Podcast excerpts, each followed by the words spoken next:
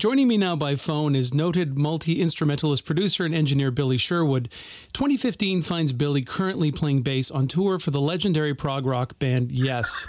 Thank you for joining us in the studio, Billy. Thank you.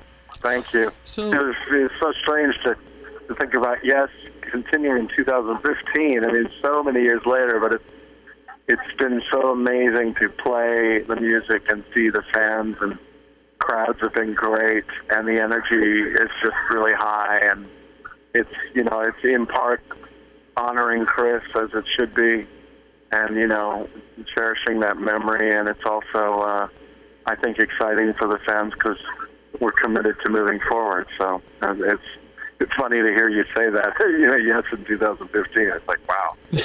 well, that's the first. That was the first thing that struck me. It is 2015. Yes, is on tour, which is always a great thing. I've seen you guys several times, but this is the first time that the band's been on tour without Chris. Um, yeah. But it's also Yes is now without Chris because he's passed on. It's just for me, it's completely yeah. foreign to think of the band without Chris. He's been the only member that's been there since day one.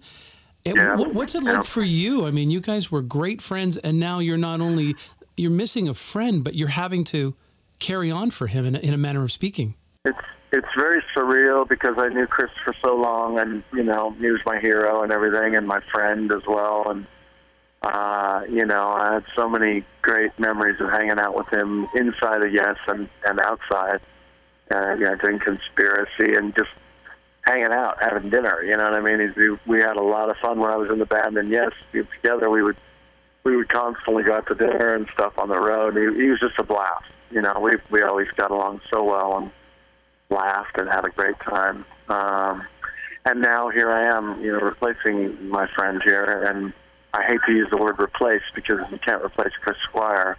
That's it just ain't gonna happen. But you know, um, next in in sequence, I suppose, is a little more comfortable to speak about it that way.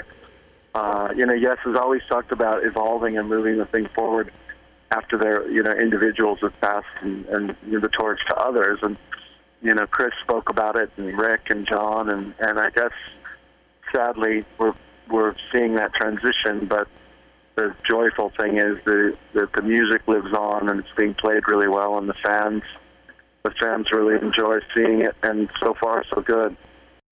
How long were you and Chris friends, and, and when was the first occasion that you guys actually had a chance to make music together? Oh, God, we met in 87, 88, somewhere around there, and then we started working together a little more in, in uh, you know, about 88, 89, I believe, um, is when we wrote The More We Live, which was the first song we wrote together. And uh, I think that was a a testament. That one song set the template for the kind of things we were going to do in the future together because that song is just magical and uh, has the spirit of Chris on it in such a large way. And uh, yeah, so I met him back then, in about 19, you know, somewhere in the, the that late 80s period. It's a little foggy now. It's time so long, you know. I, I I always remember it when I when I met my wife, you know, uh, because I used to drive around with her in the car playing Big Generator relentlessly, and she she didn't know who Yes was. She's like, "Who is this?" I said, "Well, this is a band I'm going to join one day." and she thought I was out of my mind. She's like, "Who is this guy? He's very weird." But uh, as it happened, you know, that's that's exactly what happened. Eventually, it's very strange how life works. We're speaking with Billy Sherwood from the band Yes. What kind of discussions did you and Chris have when he decided he, he wasn't going to tour and you were going to fill in for him?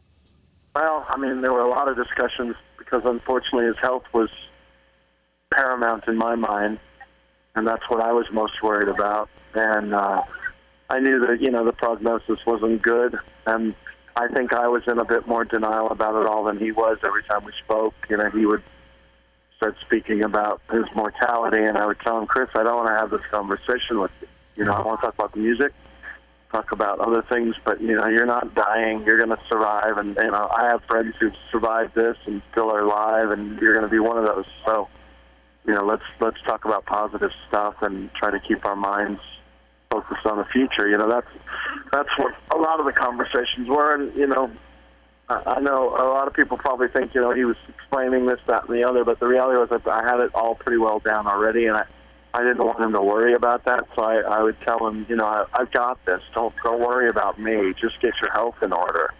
You know what I mean? Yeah. Um, and unfortunately, sadly, as we know, it certainly didn't take long from the first time he told me, you know, he's got some sickness going on to being at a critical mass stage. You know, it, it just it seems so fast. You know, but that's that's how that disease is. Unfortunately, it's just a killer, man. Yeah, and I wonder if on some some level he was really physically and metaphysically passing the torch to you. He felt comfortable now that I can go, you know, and some he's releasing it to you. Maybe. I mean, it's you know, I I don't know. I just know that a lot of my conversations with him that I took. I don't want to use the word lightly because that's not the right word, but but with the, the tone and the tenor of the conversations that I was having with him, upon reflection, were a little more uh, like he was, you know, queuing me up for this and, Yeah. and teeing me up for this, and you know, it's it's like a father telling his son, you know, you're here's the keys to the ranch in the third drawer. You know what I mean? Yeah. It's it just.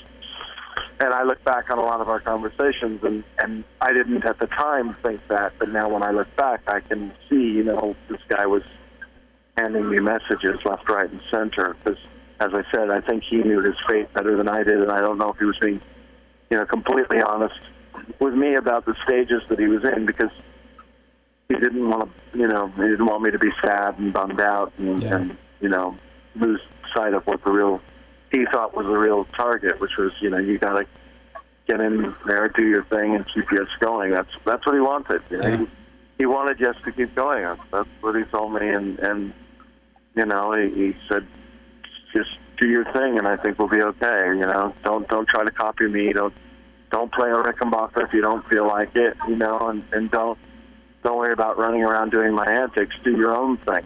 You know, so.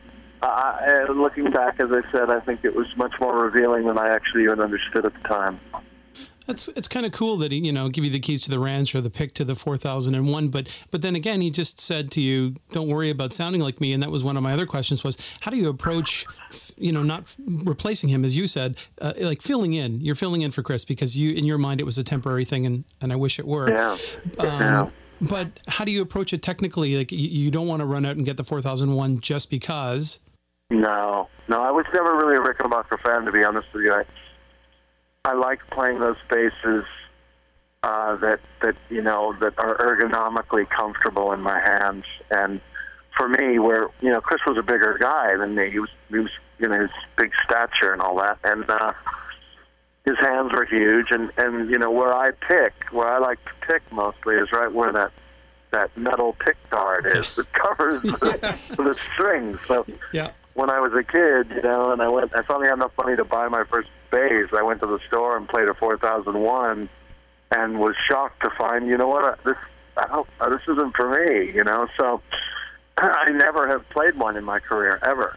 Uh, as much as I worship Chris, and by the same token, you know, Jaco Pastorius was one of my heroes as well, and I've never played a Fender as much as I love Jaco. Just, oh I can't believe you my feel, you know. can't believe you said So- that but Yeah, so so uh, you know, uh, I think just I go about it how I always go about my own thing, which is just play as best as I can and try to keep everything together. Which last night there were some issues. yeah I'm watching the And Facebook I didn't didn't realize that the Steve Howe solo was over, and I was back in my dressing room waiting for someone to come in and tell me. And I thought, how does this take a long time? And I started walking back towards the stage, and I just heard through the PA, Billy, like a mother calling his kid back home for dinner.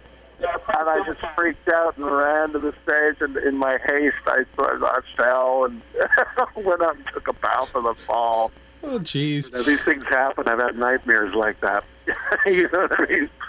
So I, I try to just do the best I can and do my own thing and not imitate as much as honor. I guess That's a cool- cool way to put it and the tour's going well Toto's opening and kicking butt and taking names The Tour's going really well. I mean, all things considered, you know, it's a joyous event where people are celebrating his life, and we have a beautiful uh, tribute to him in the set.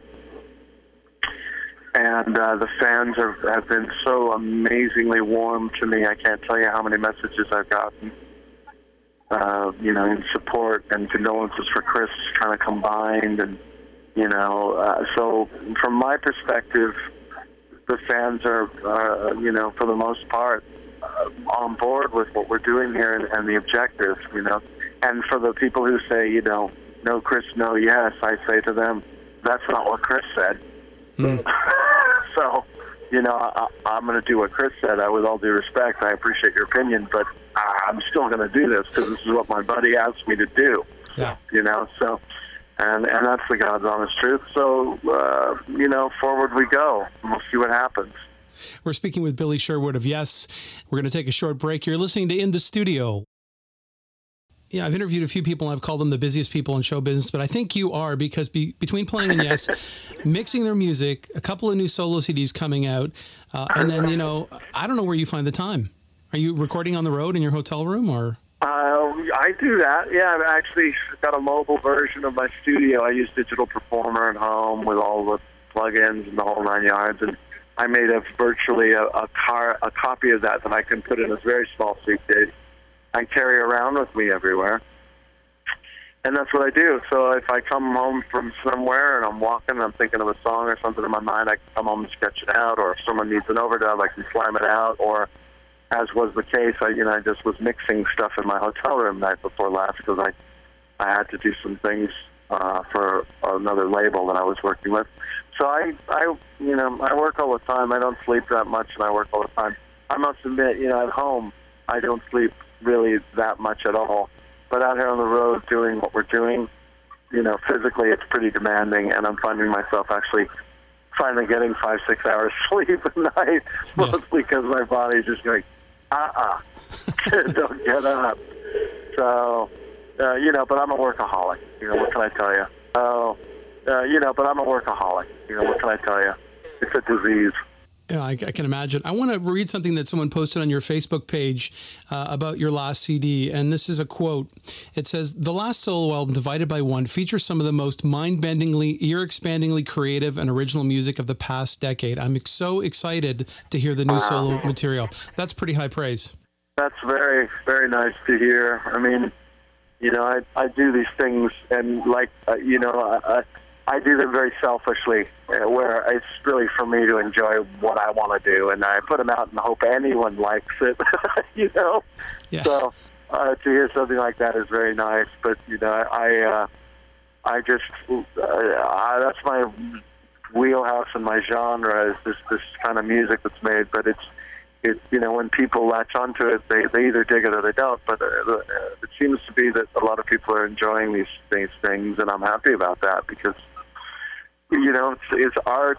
I try to make it art as opposed to, you know, just a serious commercial shot at trying to make it a hit. I'd rather have a incredibly artsy record, which is what a lot of my records end up being. You know, um, the new record archive has. It's it's not like uh, some of the other records where there's these big lengthy songs, or little short ones. They're kind of normal, straight ahead length tunes, but I went to town on the arrangements and the production and and made it a little more proggy in that way. So, um, yeah, I'm, I'm glad to hear people like the music. Man, it's, it's inspiring, and it, it inspires me to keep going. Um, I know it's early days, uh, but any thoughts about continuing on with Yes? I mean, are you are you happy oh, to yeah. be? Yeah, it's, it's we're we're doing really really well as a band. You know, politically speaking, I, I, there's a lot that goes on in Yes. It's not just the music and you know, to, to survive you're, hanging you're, out with these guys. It takes a special breed. you're the third person that I've interviewed that's played with Yes. Uh, Julian Colbeck was another guy he interviewed, and he said, "Yeah, sometimes I was in the middle of it. Sometimes I went for a tea and got out of the way." Yeah, that's funny.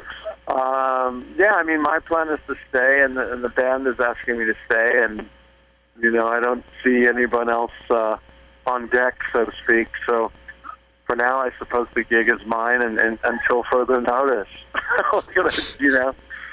Uh, so we'll see what happens. But my passion and my spirit is for yes, and you know the guys know that from a long, long, long time ago. They didn't just figure this out. I mean, this goes way back now with them, and and I've toured with the band in different formats, and you know, and I, I've uh, always tried to serve the band well, which really is is you know my goal is to have the fans happy. That's that's the idea. You know, as opposed to my solo stuff where I don't really care who likes it and I just do my thing.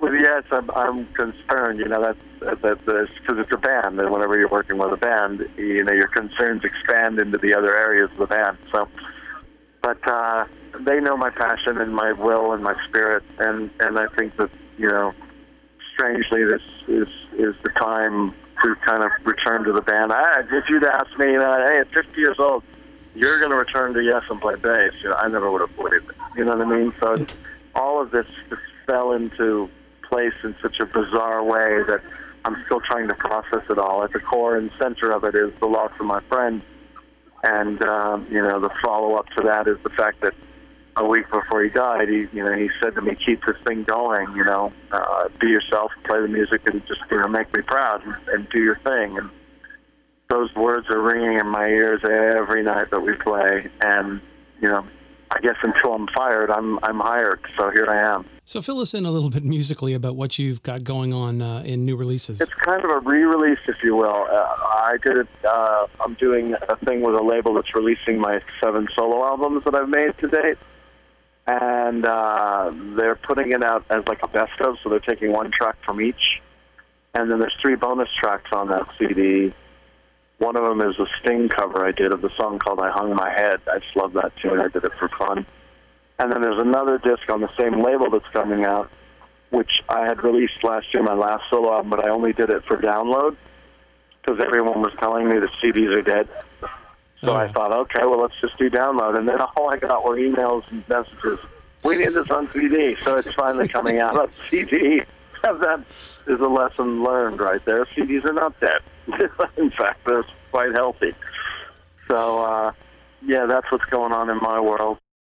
I would uh, be remiss to, if I didn't ask you about working with one of Canada's favorite native sons, William Bill Shatner. You oh, wrote and performed all the music on Ponder the Mystery, and you also produced them. And as a producer, I ask you, another producer, how do you produce Bill Shatner?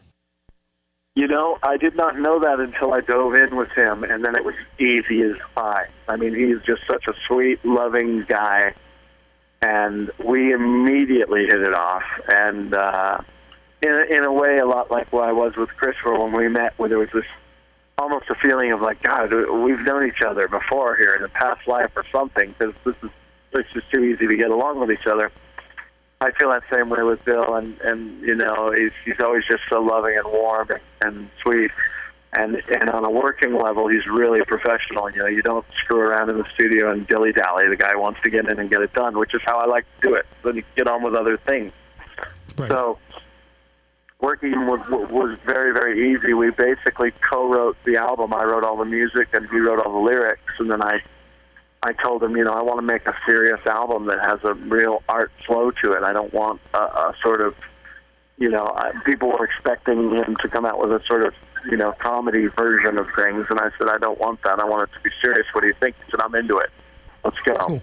And so he trusted me, and we composed all this stuff, and he came up with the concept of a you know a guy sitting on the beach late in life and pondering the mystery of the universe and his place in it. And and you know I think it was a very introspective view of Bill. And you know I don't know if people realize the level of depth in those lyrics but that's his heart and soul right there you know and and I know the guy now and you know I've hung out with him enough to know that's that's him, you know, on in the words. That's that's him all the way. So it was cool to be able to get that personal with the guy, you know. And now we're just yeah. friends. I actually I did a session with him about three days before I split for the Yes tour. Some label called me and said we want to redo the Cramp song "Garbage Man." Ah, uh, they're doing a Dr. Demento tribute, uh, and I said sure, you know, I'll do that. So I, I cut the tracks real quick before I split, and I went over to uh, Bill and and we recorded at my friend Scott Walton's place on Studios in Van Nuys. We got together and we slammed out the vocal, and it was real, real crazy, real quick and easy, and uh, you know, had a great time, had some laughs, and he's, you know, he's always. He's always you know, saying to me, "We got to work more together." And I said, "You're an actor. I'm a musician. You know, there's only so much we can do with that combination. Yeah. Unless you want to make me an actor, or vice versa." Full time. I think we're gonna have to figure this out.